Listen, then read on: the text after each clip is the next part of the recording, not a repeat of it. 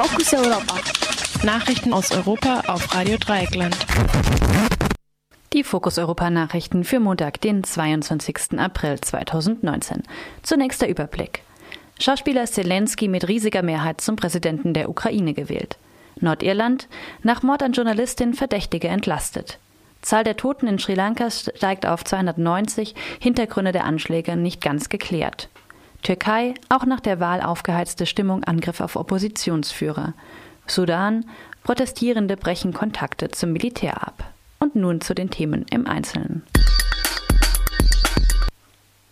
Bei der Stichwahl am Sonntag gewann Wlodomir Zelensky mit 73 Prozent der Stimmen gegen den amtierenden Präsidenten Petro Poroschenko. BeobachterInnen werten die Entscheidung vor allem als ein Votum gegen Korruption und die Herrschaft reicher Oligarchen.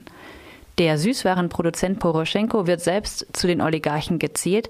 Sein Herausforderer Zelensky spielte zunächst in der Fernsehserie Diener des Volkes einen Lehrer, der Präsident werden wollte und dann ein Präsident wird und mit der Vorherrschaft der Oligarchen aufräumt.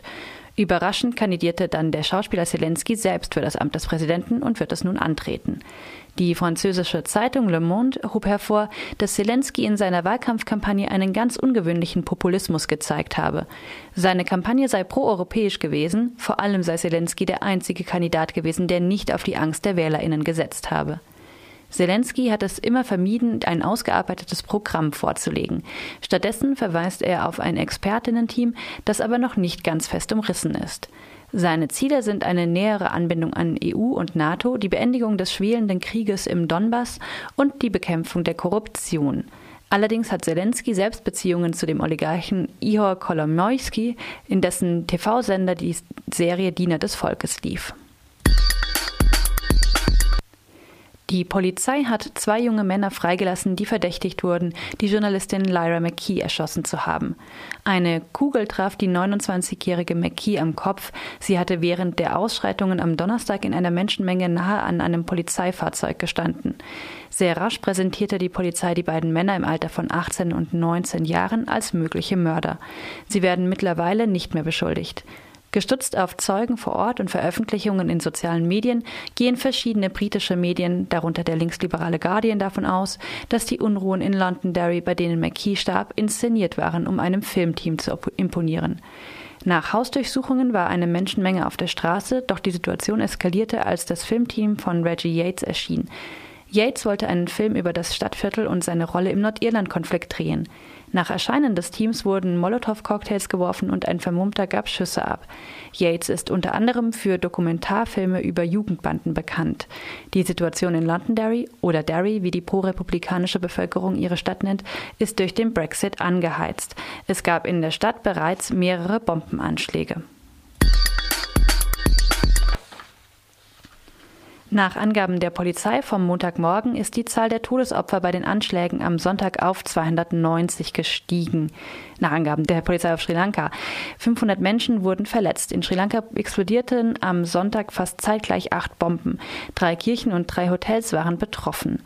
Zwei weitere Bomben explodierten später an anderen Orten. Offenbar wurde absichtlich die Zeit der Ostergottesdienste gewählt, um besonders viele Menschen zu treffen.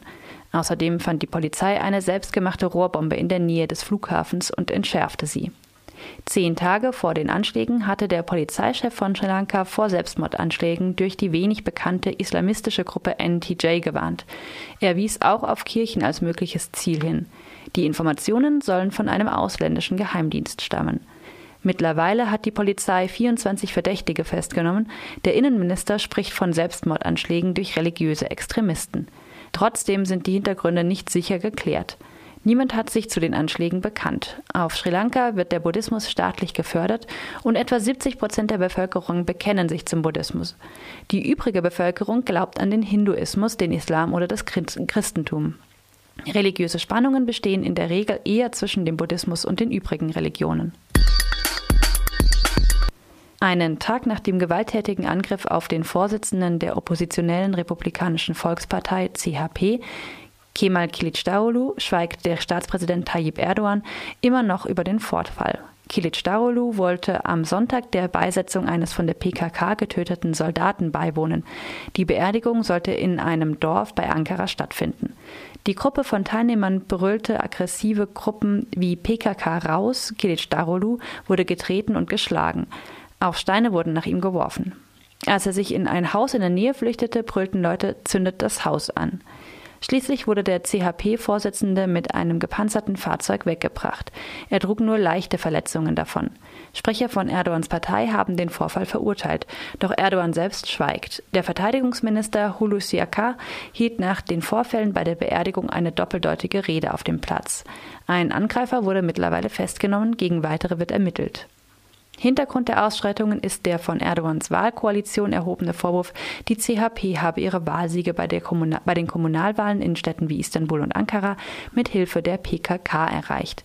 Tatsächlich hatte die pro-kurdische HDP in diesen Städten keine eigenen Kandidaten aufgestellt und ihre Wählerinnen dazu aufgerufen, ihre Stimme gegen Erdogans Koalition abzugeben. Die Führerinnen der Proteste im Sudan wollen nicht weiter mit den Militärs verhandeln. Sie betrachten die neue Militärjunta als ein Überbleibsel Regi des Regimes von Omar al-Bashir. Die Protestierenden fordern eine rein zivile Übergangsregierung. Mittlerweile hat die Armee die Bildung einer aus Militärs und Zivilisten gemischten Regierung angeboten. Vor dem Hauptquartier des Militärs wurde am Wochenende erneut demonstriert. Die Demonstrationen sind nach Angaben der BBC immer noch groß, werden aber nach zwei Wochen Dauermobilisierung langsam kleiner. Angeführt werden die Proteste von der Vereinigung der sudanesischen Berufstätigen. In der Führung sind vor allem Beschäftigte aus dem Gesundheitsbereich und Anwältinnen. Die Demonstrierenden sind überwiegend jung, Beobachterinnen heben auch immer wieder den hohen Anteil von Frauen an den Protesten hervor. Fokus Europa. Nachrichten aus Europa auf Radio Dreieckland.